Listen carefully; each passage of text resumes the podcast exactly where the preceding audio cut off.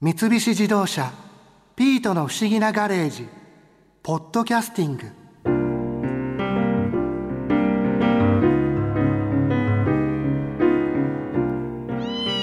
しんいちさんピザ食べませんか宅配ピザでも取るんですかそうじゃなくて冷蔵庫にアンジェロさんが残していってくれた生地があるし組み立て式の釜もあるから夜食に自分で作ってみようかと思っていいですね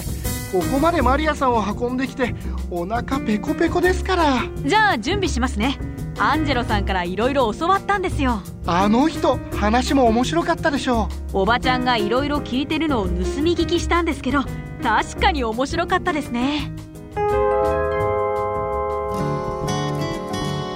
ェロさんピザ美味しいねやっぱりありがとうございます。やっぱこれは本場ほんまです。はい。えじゃあそのちっちゃい頃から、はいイタリアの人たちはみんなピッツァを食べてるそうですね。やっぱピッツァはイタリア人にとってはですね、おやつであり、お昼であり、ディナーであり。全部ですねそうなんですよ朝ごはんだけはちょっとまあ前の日は残ったらもしかしたら食べるんですよだって美味しいんだよ朝でもちょっと温めれば基本的にはやっぱりイタリア人はすごい愛することですねピッツァはそんな食べてればそうですよね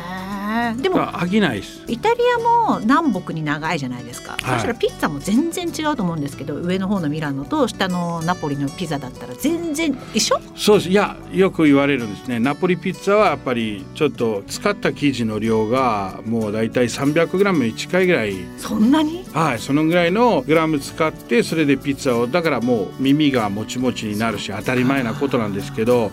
例えば、まあ、ローマの方ローマスタイルってよく言われてると薄いすごく薄いのそれはもう本当に生地をもうそのまま機械で伸ばしたりとか綿棒で伸ばしたりとかそれはもう当たり前ぐらいになるんですよああいうふうに、でも本当のピッツァ美味しいのは私は思うんですけどこのぐらいでちょうどいいんじゃないかなっていうのはもう 180g の生地で勝負すればいいんじゃないかなと思ってやっぱりナポリスタイルにならないかもしれないんですけどでも近い。じゃあ 180g そう近いなのに 100g もの生地を足りないということですごくいいことだと思いますよええ2枚食べられるっていうあ2枚食べるんですね二枚180を2枚食べるのねいやもう2枚食べようと思えば食べられるんですよそれはなんか一つはチーズっぽいの一つはトマトっぽいのあと例えばよくあるマリナーラは本当にトマトソースのみなんですねトマトソースのみのみなんですねそこいやそれはすごくね美味しいですよ、そこにねちょっとだけチェリートマトちょっと入れてアンチョビ少しだけ入れてオレガノ軽く入れてオリーブオイルバーッとかけてそれで焼くだけでで焼くのはあんまり焼きすぎないようにちょっともち感がまだ色がこんがりになり始めるところを出すと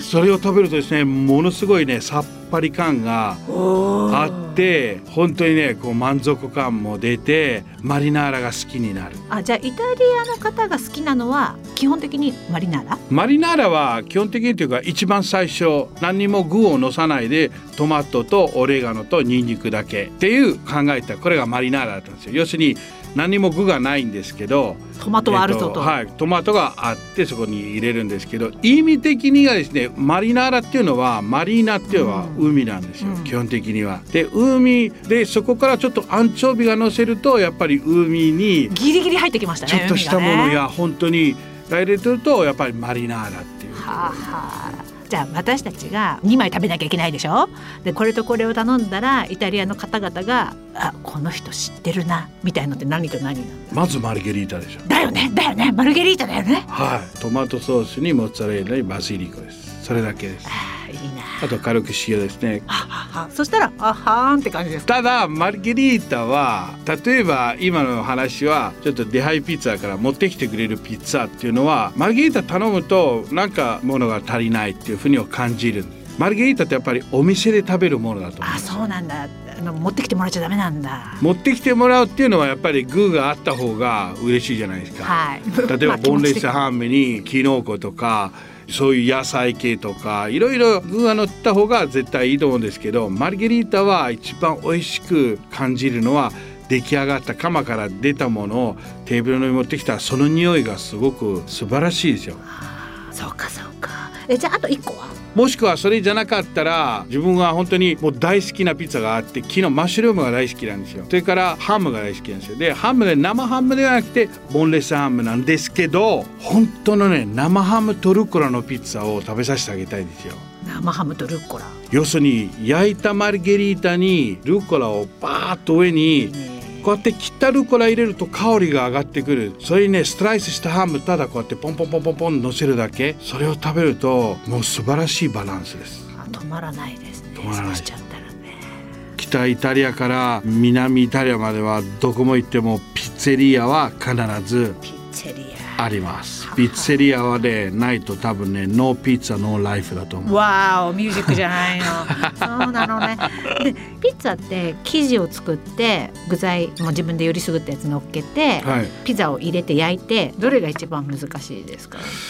えー、とちょっと順番で言っていいですかあの今言ったことは全て全部難しいのただ一番簡単なのは具材ですなんでかっていうとトマトホールは缶からをこすだけです以上ですプロもあの缶使ってんのそうですあもちろん美味しいよねあれで美味しいピッツァができよるかったあれじゃなかったらもうピッツァじゃないなるほどでモッツァレッラカットするだけうんうんでカットするだけなんですけどカットの仕方で溶け方が違うんですそうだったの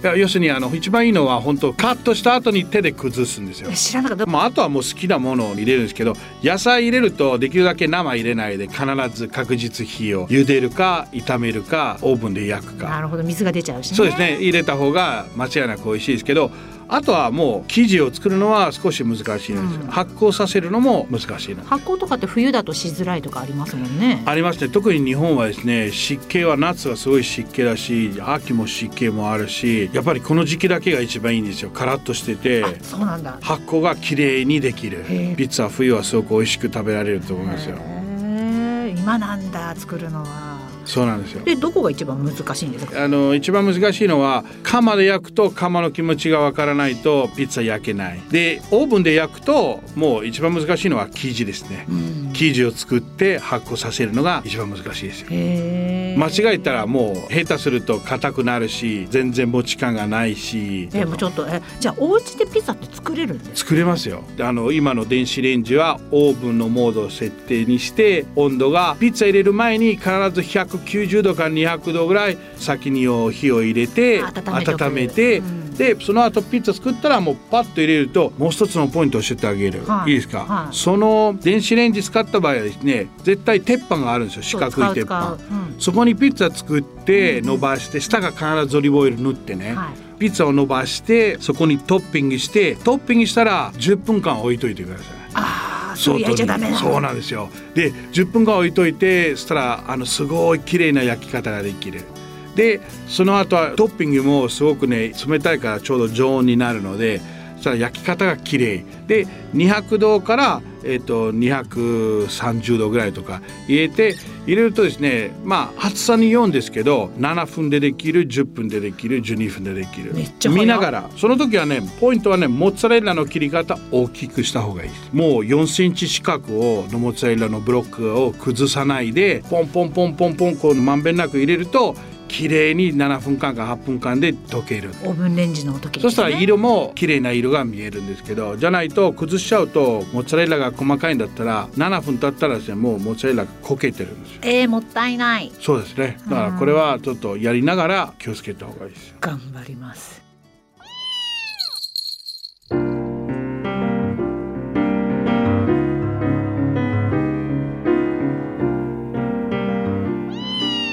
はい焼けましたよわあいただきますうんうん美味しいアンジェロさんのピザ本当美味しいですねおっとピザじゃなくて正しくはピッツァかこのトマトソースにモッツァレラにバジリコのピッツァなんて名前でしたっけマルゲリータです僕が会ったイタリア王妃の名前を取ったピッツァですよそうかイタリア国旗の色ですもんねほらピートも一口お食べあピートが喜んで食べてる本場ナポリでもピッツァを喜んで食べてましたからねこいつどんどんグルメになっていきそうで怖いですよ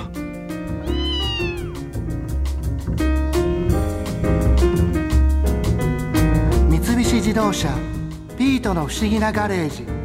ポッドキャスティングこのお話は「ドライブ・ユア・アンビション」三菱自動車がお送りしました。